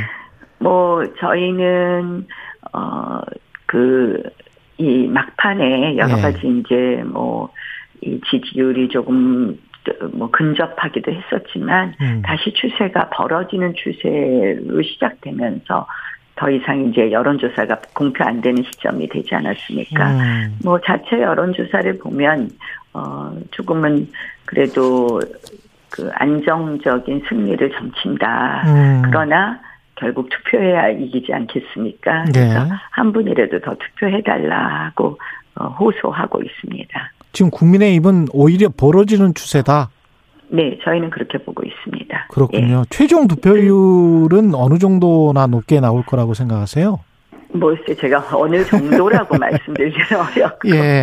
그러나 어 제가 말씀드린 것처럼 절박함이 있기 때문에 예. 이제 더 5년을 더 맡겼다가는 경제고 안보고 대한민국 망가지겠다 음. 이런 생각이 굉장히 강하다고 생각을 합니다. 예. 어 정권 교체율이 굉장히 높지 않습니까? 그래서 음. 어 저는 최종 투표율도 높게 나올 것이다 이렇게 봅니다. 그렇군요. 단일화가 어떻게 영향을 미칠지도 참 궁금합니다. 까보면 까보면 어떻게 뭐 될까? 그게 한쪽에서는 역풍이다, 한쪽에서는 결집이다 이렇게 이야기를 하잖아요. 그 아무도 몰라요, 사실은. 네. 단일화로 어, 더 벌어지게 된 건지 더 예. 좁혀졌는지는 잘 모르겠습니다. 그것도 분석하시는 분들 따라서 다 다르게 분석하시는데요. 그러니까 저는 예. 어뭐 단일화가 득표율에 어떤 영향을 준다 이런 걸 떠나서 음. 단일화가 주는 메시지가 중요하다고 생각합니다. 결국은 음. 어 우리 후보께서 어떻게 보면 국민 통합을 선거 과정에서 자연스럽게 이루고 있다고 봐요. 예. 그러니까 안철수 후보하고도 단일화를 하셨지만 지금 민주당 권리당원인 분들도 저희를 지지하고 나서지 않았습니까? 음. 예컨대 조국 서초동에서 조국 수호 집회를 했던 깨어있는 시민연대도 지금 그동안 사과를 하시면서 우리 윤 후보를 지지했고요. 네. 또 친문 그 이 단체 중에 하나인 문구 오소리도 우리 후보를 지지했습니다. 최근에는 민주당의 디지털 팀 어, 40여 명이 또 저희 당사에 와서 지지 선언을 했거든요. 그래서 음. 합리적인 민주당 세력들 중에서 합리적인 분들은 지금 저희를 지지하고 있습니다. 도저히 이재명 후보는 창피하다, 부끄럽다 이런 이유도 있거든요. 예. 그래서 저는 뭐 그런 메시지, 어, 이미 선거 과정에서 좀 더 합리적이고 상식적인 국민들을 함께 한다는 그런 메시지도 보여준다는 점에서 단일화의 메시지가 있고요. 물론 이제 안철수 후보와의 단일화는 그런 정도의 메시지하고는 또 차원이 다른 거겠죠. 어, 어떻게 보면 윤석열 후보의 부족한 점을 또 안철수 후보가 채워주실 수 있는 부분이 있다고 생각을 합니다. 네. 그래서 그런 면에서 의미 있는 더 좋은 정권 교체의 의미를 담을 수 있다고 봅니다. 예. 막판까지 계속 이제 의혹 사건에 관한 뭐 녹취록 이번 선거 녹취록 선거라고 하는데요. 계속 녹취록이 나오고 있습니다. 그제는 뉴스타파 나왔고요. 어제는 이제 JTBC 나왔는데 어떻게 보세요? 아, 이런 것들이 영향을 미칩니까? 막판에? 이미 결정을 하셨을까요? 이미 결정하신 분이 많고 예. 근데 민주당이 선거 음. 맨날 이런 식으로 하면 안 됩니다 정말. 음. 이 그리고 늘늘 하는 매체들이 있어요. 그 뉴스타파 선거 때마다 이런 녹취록 잘 들고 나오잖아요. 음. 이 매체 또 녹음 시기 그 녹음 녹음 시기에는 대장동 사건 터진 다음에 나온 거 아닙니까? 예. 그리고 녹음하신 분은 민주당 비례대표 신청자고요. 예. 결국 조작 녹음, 왜곡 녹음을 또 이제 파일을 들고 나온 거고요. 예. 아니 뭐 이게 선거 때마다 그렇잖아요. 저희 뭐 생태탕 투다 뭐 이렇게 얘기도 하지만 어. 저도 뭐 저도 당했죠. 옛날 1억 피부과로도 당하고 했는데요. 예. 급하면 꼭 이렇게 하더라고요. 그래서 어. 어, 근데 뭐, 대장동 사건은 국민들께서 본질을 잘 아실 것 같습니다.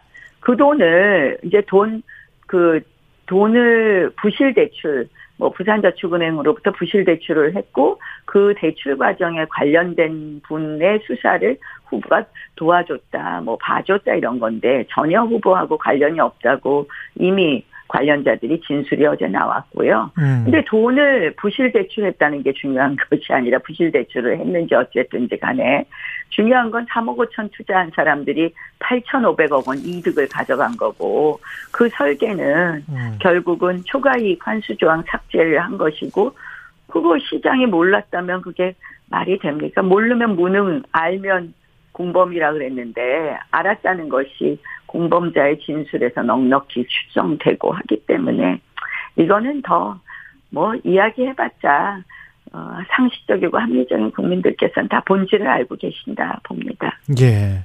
이번 선거 양상이 세대 선거가 될 수도 있을 것 같아서 결과는 지금 나와봐야 알겠습니다만은 그런 좀 네. 우려되는 부분이 있지 않습니까? 대선 이후에는. 어, 이제 뭐, 우리가 3, 40대에서 조금, 어, 그러니까 40대. 40대, 50대. 50대 예. 초반까지 조금 약하다, 이렇게 봅니다. 그런데, 어, 뭐, 어쨌든 이번 선거를 통해서, 어, 저희가 조금 약한 부분이 있지만, 후보께서 계속 노력하신 것이 지역 통합, 세대 통합, 계층 통합, 뭐 이런 통합이었습니다. 그래서 어, 부족한 부분 계속 노력하겠습니다. 네. 그 대선에서 이제 승리하기 위해서 뭐 하루 남았는데요. 어떻게 해야 될까요? 윤석열 후보는? 어, 마지막까지 한 분이라도 더 투표해달라고 전화하고 토, 문자 넣고 네. 예. 네. 마지막 선택을 기다리고 있는데요. 윤석열 네. 후보가 대한민국 대통령이 돼야 되는 이유는 뭐라고 보십니까? 지난 5년 어, 내 정책, 문재인 정권의 정책에 대해서 많은 분들이 고통스러워 하셨습니다. 음. 이재명 후보, 어, 당선되면 다르지 않다고 봅니다. 음. 또 특히 이재명 후보를 내놓은 민주당은 참 저는 국민들을 좀 가볍게 보지 않았나 이런 생각을 합니다. 음. 어, 뭐 대통령으로서의 품성 뭐 더 말할 것도 없고요. 네. 실질적으로 지금 대장동 사건, 경기도 법인카드 사건 이렇게 보면 음. 어떻게 보면 가는 자, 자리마다 부정부패의 그런 그, 그 자체를 보여주셨습니다. 그래서 저는 이번에 후보 로 보나 또 앞으로 이 문재인 정부 시즌 2또 이재명 후보가 그리는 그 정책들이 국민의 삶을 좋아지게 할 수 없기 때문에 국민들께서 이번에 윤석열 후보를 선택해 주실 거라고 생각합니다. 알겠습니다. 여기까지 듣겠습니다. 나경원 국민의힘 서울 총괄 선거 대책 위원장님이었습니다. 고맙습니다. 네, 고맙습니다. 예, 예. 네. KBS 1라디오 최경련의 최강시사 2부는 여기까지고요. 잠시 후 3부에서는 김호기의 사회학 카페 준비되어 있고요. 그리고 최문순 강원도지사 연결해서 경북 울진, 강원도 삼척까지 확산되는 산불 소식도 좀 들어보겠습니다.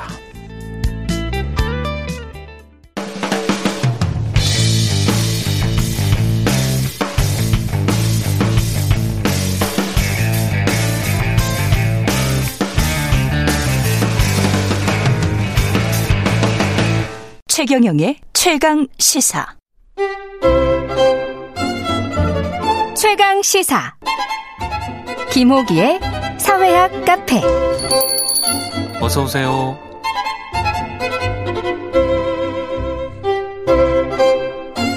네, 뉴스의 이면에 있는 흐름과 우리 사회 큰 단론에 대해 이야기해보는 시간입니다. 김호기의 사회학 카페, 연세대학교 사회학과 김호기 교수님 나와 계십니다. 안녕하세요. 안녕하세요.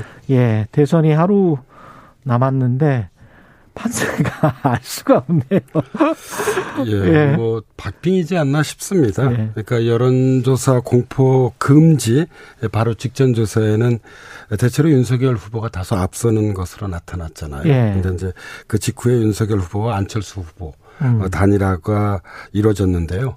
뭐 일정한 영향을 미쳤을 것으로 음. 볼수 있을 것 같습니다. 그래서 예. 일각에서는 에, 뭐 순풍이라고 보기도 하고 또 일각에서는 역풍이라고 보기도 하는데 예. 뭐 여론이 현재 분분한 상태이죠. 예. 그래서 예. 제가 보기엔 이런 것 같습니다. 결국 이제 선거의 향방을 결정짓는 것은 두 가지 요소가 중요한데 음. 하나는 지지층의 최대 동원. 음. 예, 그리고 또 다른 하나는 중도층의 최대 견인이라고 생각합니다. 예. 그런데 지금 핵심 지지층들은 특히 이 이재명 후보를 지지하는 분들은 사전 투표를 많이 했을 거라고 생각이 듭니다. 음. 예, 그래서 어요 이제 내일 본투표가 예. 이루어지잖아요. 예. 예. 그래서 중도층들이 얼마나 관심을 가지고 어. 내일 본투표에 나가서 어이 표를 던지느냐. 어, 저는 이게 매우 좀 주목해서 볼 만한 그런 사안이라고 생각합니다. 그 지난 대선과 연계해서 그렇게 생각하시는 분들도 있더라고요. 투표율이 지난번 그다음에 지지난번 대선보다 높다면 그, 투, 그 투표가 누구에게 가는지 그거는 좀 분석을 해봐야 된다. 1, 2% 차이의 그 투표율. 네. 그런 이야기를 좀 하시더라고요. 그래서 70% 후반대나 80%가 넘을 경우에 네. 양상이 약간 다를 수도 있다. 뭐 이런 분석도 하고 그러시던데 어떻게 보십니까? 어, 그건 역시 이번 대선이 네.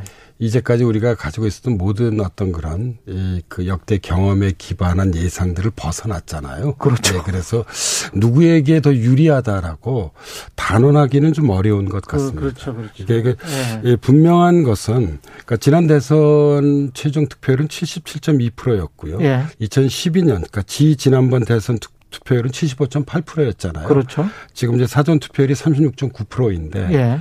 어, 내일 본 투표율까지 포함하면 어 80%에 아주 가까운 그러니까요. 현재 투표율을 예상해 볼 수 있을 것 같습니다. 음. 근데 이제 주목할 것은 어, 이, 그동안 이제 우리가 이번 대선을 평가하면서, 음. 어, 역대 최고의 비호감 대선이라고 음. 했었잖아요. 그랬죠. 그런데도 현재 투표율은 매우 높은 것으로 나타나고 있습니다. 예. 예, 그래서 후보들의 특히 도덕성에 관한 논란은 뜨거웠지만, 어, 관심은 매우 컸다고 볼 수 있는데요. 어. 예, 그래서, 어, 현재 그 선거 결과를 쉽사리 예측하기는 참 어려운 것 같습니다. 이제까지 예. 예. 이 우리가 이 대선에 대해서 생각했던 모든 예상들을 다 어긋나 왔기 때문에 예. 어, 저는 뭐 어, 최종 투표율이나 음. 어떤 최종 투표율이 높으면 어느 후보에게 유리하고 음. 낮으면 어느 후보에게 유리하다라고 하는 일반 가정들도 이번에 시험 대위에 올라섰다고 좀 볼 수 있을 것 같습니다. 재밌네요. 그 지역 대결 구도와 관련해서는 상대적으로 이거 말씀하시는 분들은 이제 거의 없는 것 같으니까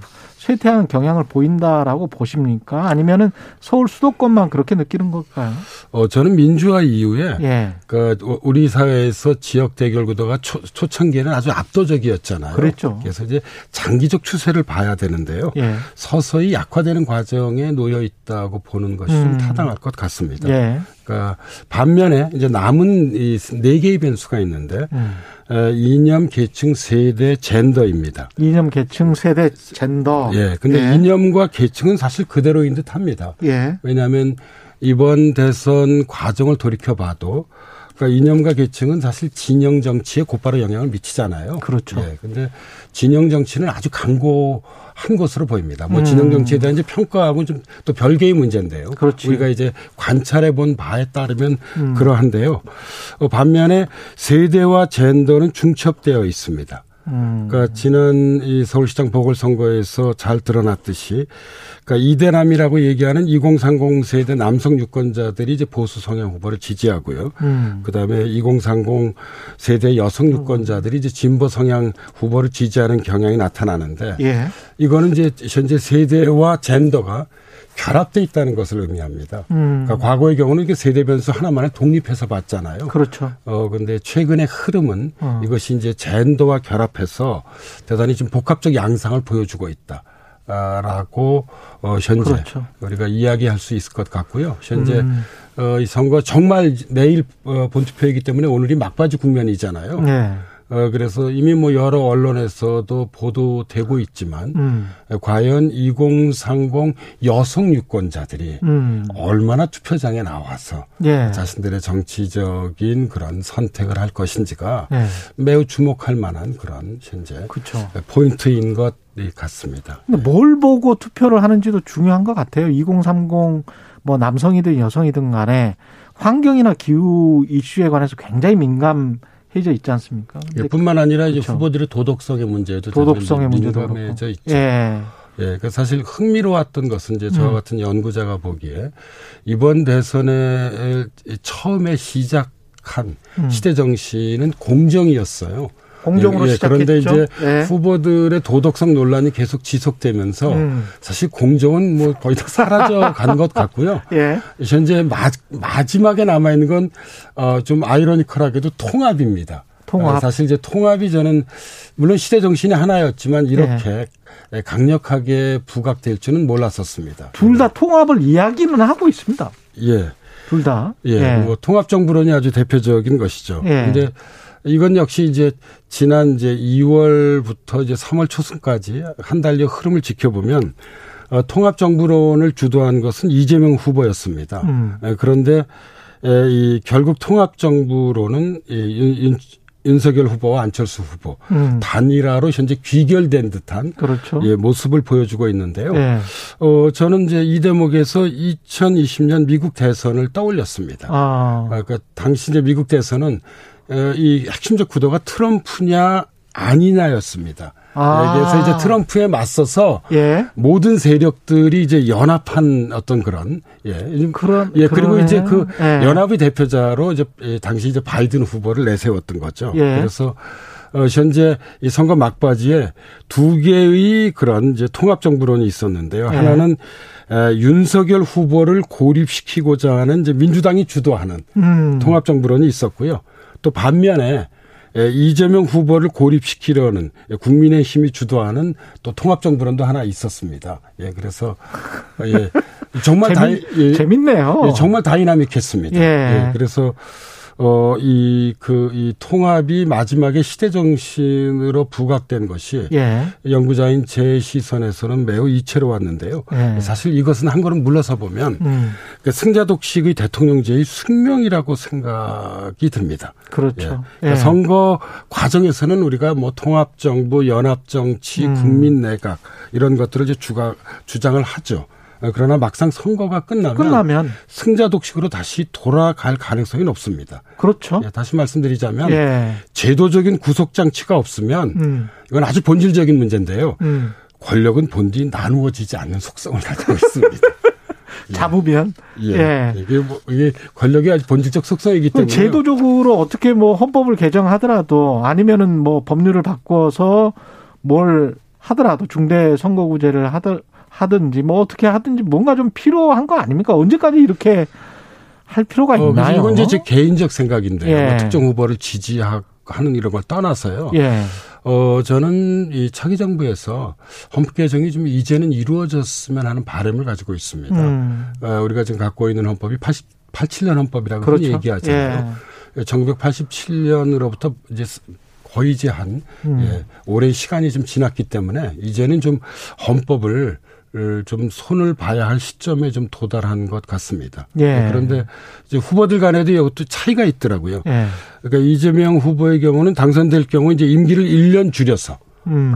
라도 이제 헌법을 이제 그 추진하겠다고 했으니까 중임제로 하겠다 예, 가능성이 있는 셈이죠. 예. 예. 반면에 이제 윤석열 어, 후보는 헌법 개정에 관심이 없는 것은 아니지만 음. 예, 국민적 합의를 개헌의 전제 조건으로 내세웠습니다. 국민적 합의를 해야 된다. 예, 약간의 예. 이제 온도 차이가 좀 있는데요. 음. 어, 사실 이 문제도 좀 대단히 어려운 것 같습니다. 뭐냐면 어, 이 5년 단임이냐, 그 이 4년 중임이냐. 왜냐하면 5년 단임을 그 주장하는 분들의 또 의견에 따르면 4년 중임을 하게 되면 실제로는 8년을 집권하겠다는 것이다. 예. 그렇죠. 예, 그래서 어. 선거에 당선되자마자 어. 예, 그러니까 이 그이 그, 재선 운동을 시작할 거다. 음. 예, 에 따라서 차라리 5년 단임이 낫다라고 또 주장하시는 분들도 있기 때문에 예. 이 문제가 좀 간단치는 않은 것 같은데요. 예. 저는 제 개인적 의견을 좀 피력해 보자면 음.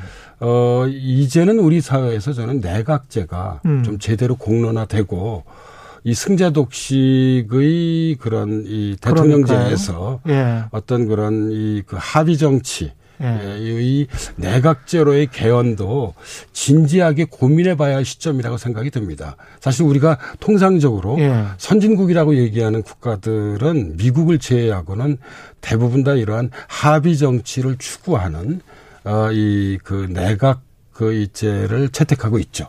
물론 OECD 뭐 국가들도 한 27개 국가 정도가 내각제더라고요. 예. 그래서 예. 이제 이 뭐 대통령제를 거의 택한 미국과 예. 이원 집정부제를 택한 프랑스 정도가 예외 사례이죠. 음. 그 대부분 다 내각제를 채택하고 있고요. 예. 내각제가 그래도 역시 대통령제보다는 어떤 그런 합의의 정치를 끌어내고 그렇죠. 그거를 좀 뿌리내리게 하는 데는 나름대로 전 뭐 이 의미 있는 제도라고 생각을 좀 가지고 있습니다. 두 거대 정당들 정책을 보면 뭐 그렇게 크게 다르지도 않아요. 예. 그리고 말로는 그냥 크게 싸우는데. 예. 저는 뭐 이 점에 있어서 예. 어이 그이 그, 이 옛날 노무현 대통령이 이야기했던 대연정 예. 실제로 지금 어, 이 독일 정부는 대연정을 하고 있죠. 예. 국민당하고 지금 저기 그 3인당. 3인당이 하고 있습니까? 예, 그래서 어, 저는 국가가 어려울 때는 과감하게 좀 이렇게 대연정을 좀 할 수 있는 음. 그런 내각제적 개헌도 좀 진지하게 그렇죠. 우리가 고민하고 검토해 봐야 할 시점이라고 생각합니다. 개인적으로 당부하고 싶은 그 어떤 새 대통령의 과제 같은 것도 좀 말씀을 해 주십시오. 어, 저는 뭐 이제 단기적 과제로서는 예. 예, 코로나 완전 극복. 코로나 예. 완전 극복. 그다음에 부동산 안정. 부동산 안정. 일자리 창출. 예. 이런 게뭐 단기적으로는 중요한 과제인 그렇죠. 것 같고요. 중장기적 과제로는 에, 새로운 성장 동력 마련. 음. 예, 그리고 저출산 고령화 예. 대처 어, 이, 그리고 포괄적 의미에서 이제 새로운 국민 통합에 더해서 예, 이 그 북핵 문제 해결을 통한 한반도의 음. 이뭐 평화 정책 예. 이런 걸 말씀드리고 싶은데요. 딱 하나만 골라서 얘기하라면 예. 어 저는 이 선거 막바지에 통합이 아주 매우 중요한 어떤 그런 시대 음. 정신으로 부상됐잖아요. 음. 저는 통합을 좀 제대로 이뤘으면 좋겠습니다. 지금 제가 선거 흐름을 이렇게 지켜보니까요. 네. 어, 저는 내일 이제 선, 어, 본투표가 그렇죠. 치러지고 그렇죠? 내일 밤에 새 대통령이 선출되더라도 선거 후유증이 만만치 않을 것 그러니까요. 같아요. 그게 가장 예, 걱정됩니다. 걱정스럽습니다. 예. 그래서 현재 완전히 두 개의 대한민국으로 나뉘어져 있는 상태입니다. 음. 예, 그래서 이 두 개의 대한민국을 하나의 대한민국으로 좀 이렇게 통합해내는 뭐 여기는 가장 중요한 건 두 가지입니다. 음. 하나는 사실 인사 정책이고요. 예. 어, 또 다른 하나는 경제 사회 정책입니다. 음. 역시 인사 문제하고 어떤 경제 사회 정책이 중요하죠. 예. 이런 부분에 있어서 정말 진정한 그런 한 국민의 대한민국이 아니라 두, 아, 그러니까 두 국민의 대한민국이 아니라 음. 한 국민의 어떤 대한민국을 위한 어, 이 통합이 좀 제대로 이루어졌으면 하는 바람을 가지고 있고요. 음. 사실 지난 며칠 동안 또 우리 사회의 원로들의 고언이기도 했습니다. 예. 제발 좀 어, 이 국민 통합, 사회 통합을 이뤄라고 하는 것이요. 음. 예, 그래서 저는 어, 이 새 대통령의 과제가 있다면 바로 이 통합을 좀 먼저 좀 유권자들은 어떤 부분을 좀 생각을 하고 마지막 결정을 해야 될까요? 어, 이, 저는 좀, 이, 건 워낙 이제 예민한 예. 문제이기 때문에. 예, 그리고 이제 방금 전에 우리 예. 저기, 뭐, 박영선 의원하고 나경원 의원. 예, 예. 박영진, 예. 아, 박영, 예, 예, 박영진 의원하고 말씀하시는 것도 좀 예. 들었는데, 중립적 시각에서 좀 말씀드려보자면 2020년대 우리 사회의 최대 과제는 전 완전한 선진국으로의 도약이라고 생각합니다. 아. 예, 그리고 이 완전한 선진국 으로의 도약에서 가장 중요한 건 경제의 선진화와 정치의 선진화라고 생각을 음. 하는데요. 이런 선진국으로의 어떤 그런 이 도약을 그 이뤄낼 수 있는 능력을 가진 음. 그런 후보에게 표를 던지는 것이 좋지 않을까 하는 생각을 가지고 있습니다. 역시 네. 리더에게 가장 중요한 것은 음. 국정에 대한 포괄적이면서도 좀 음. 깊이 있는 음. 능력이지 않나 하는 생각을 갖고 있습니다. 예. 알겠습니다. 사회학 카페 연세대학교 사회학과 김호기 교수님이었습니다. 고맙습니다. 예, 감사합니다. KBS 일라디오 최경영의 최강시사 듣고 계신 지금 시각 8시 45분입니다.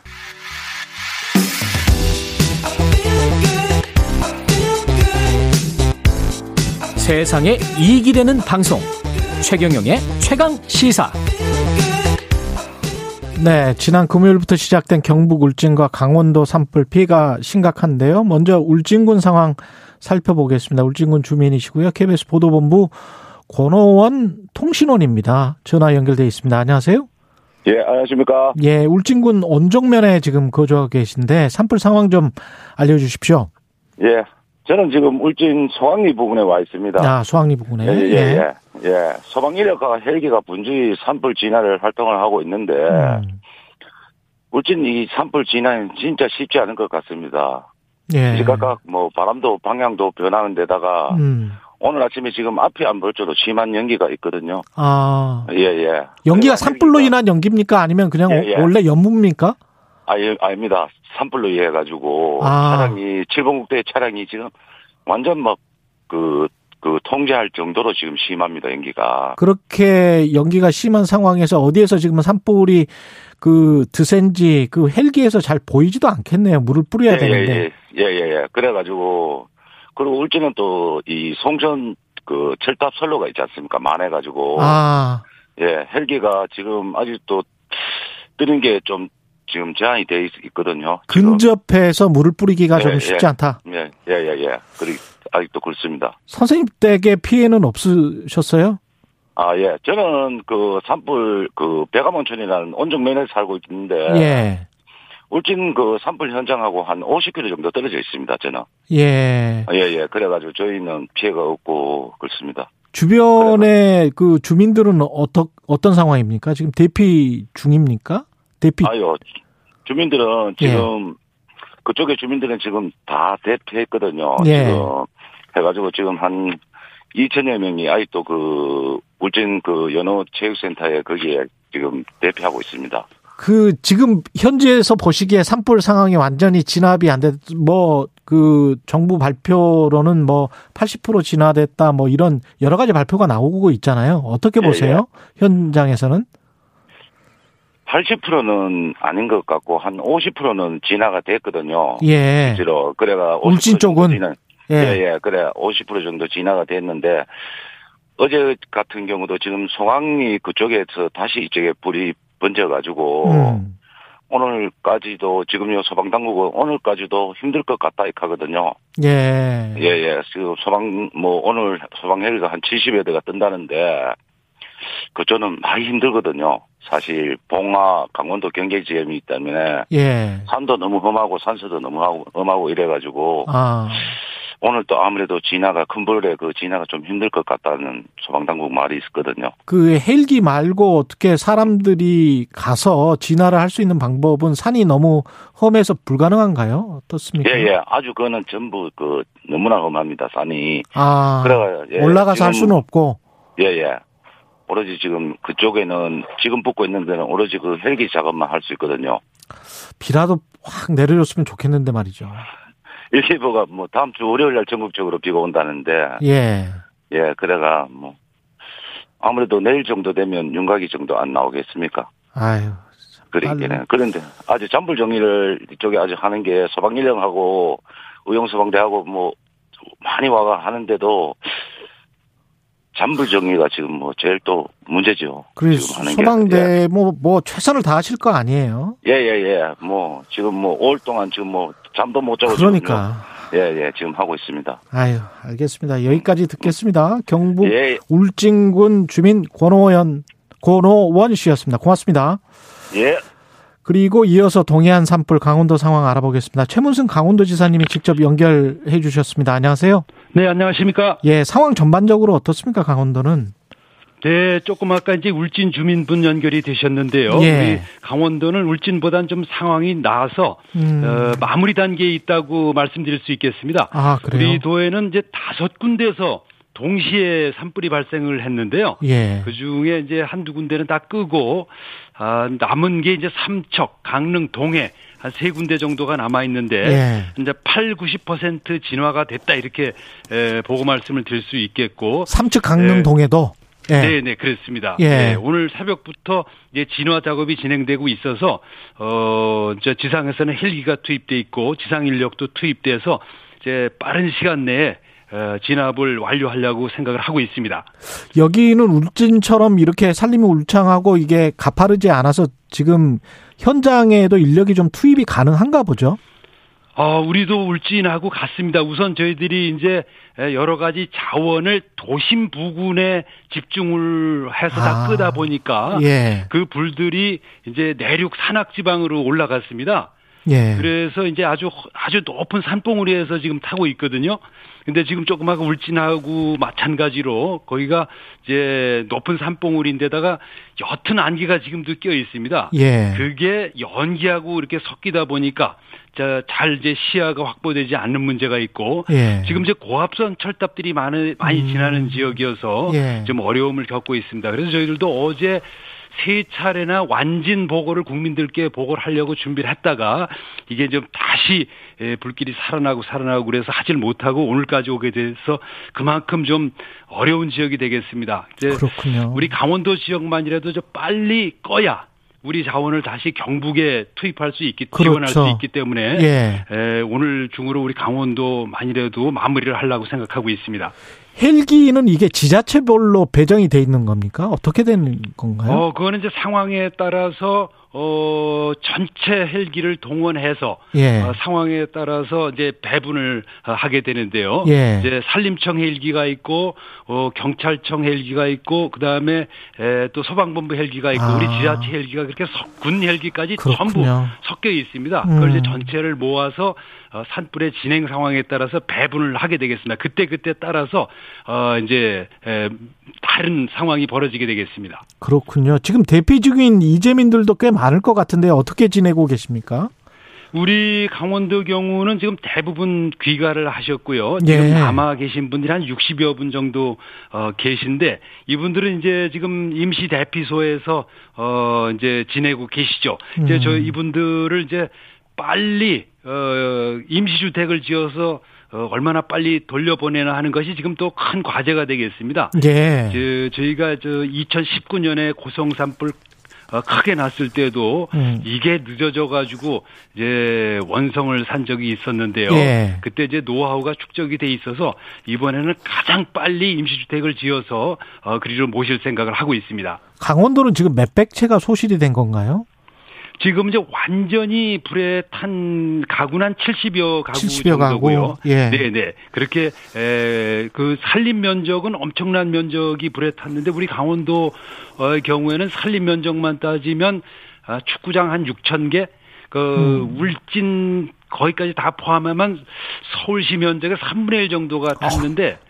그러니까 엄청난 면적이 탄 겁니다. 2019년 화재 때보다도 더 많이 탔는데 예. 다행히 이번에는 어, 미리 좀 대비가 돼 있어서 예. 민가라든지 인명체 같은 게 없다는 것이 그나마 큰 다행이라고 생각하고 있습니다. 예, 자원봉사나 구호물품 같은 것 혹시 주민분들 돕고 싶다면 어디로 연락드리면 될까요? 네, 우선 이제 그 성금을 어 주시거나 하실 분들은 재구호협회라는 단체가 있는데요. 예. 그 홈페이지 같은 데 좀 들어가 보시면 아실 수 있을 거고 또 음. 강릉 동해 삼척시 또 울진도 마찬가지로 그 희망복지팀이라고 직접 구호 물품을 접수하는 데가 있습니다. 예. 어, 그렇게 좀 도와주시면 어, 고맙겠습니다. 네, 이렇게 좋은 마음 많이 내주시길 부탁드리겠습니다. 강원도 차원에서 어떻게 대책이나 이런 거 할 때 재원이나 이런 부분들은 부족하지 않습니까? 어떤 부분들이 네, 있을까요? 아무래도 좀 부족합니다. 워낙 예. 이제 피해 면적이 크고 넓다 보니까 그래서 정부의 지원을 같이 받아야 되는데 예. 그런 제도가 바로 이제 특별 재난 지역이라는 제도가 있습니다. 그쵸. 그래서 대통령께서 엊그저께 울진 삼척을 특별 재난 지역으로 선포를 어, 하셨는데요. 예. 우리 강릉하고 동해도 좀 선포를 해 주십사 이렇게 건의를 드려서 지금 음. 어그 결재가 진행돼서 행안부 장관이 주무장관인데 장관 결재를 거쳐서 오늘 중으로 뭐 대통령께 결재가 올라가는 걸로 알고 있습니다. 그래서 아. 오늘 결재가 나면 예. 어, 선포가 되지 않을까 이렇게 생각하고 있습니다. 울진 삼척 하기 위해서 강릉 동해도 추가로 특별 재난 지역 선포될 수 있다. 네, 네. 알겠습니다. 국민들도 많이 응원을 하고 있고 지금 안타까운 상황인데요. 네, 네. 철저히 준비해 주시고 대비를 잘 해 주시기 바랍니다. 고맙습니다. 네, 그렇게 하겠습니다. 예, 지금까지 최문순 강원도지사님이었습니다. 고맙습니다. 네, 고맙습니다. 예, 3월 8일 화요일 KBS 일라디오 최경련의 최강시사 오늘은 여기까지였고요. 저는 KBS 최경련 기자였습니다. 내일 아침 7시 20분에 다시 돌아오겠습니다. 고맙습니다.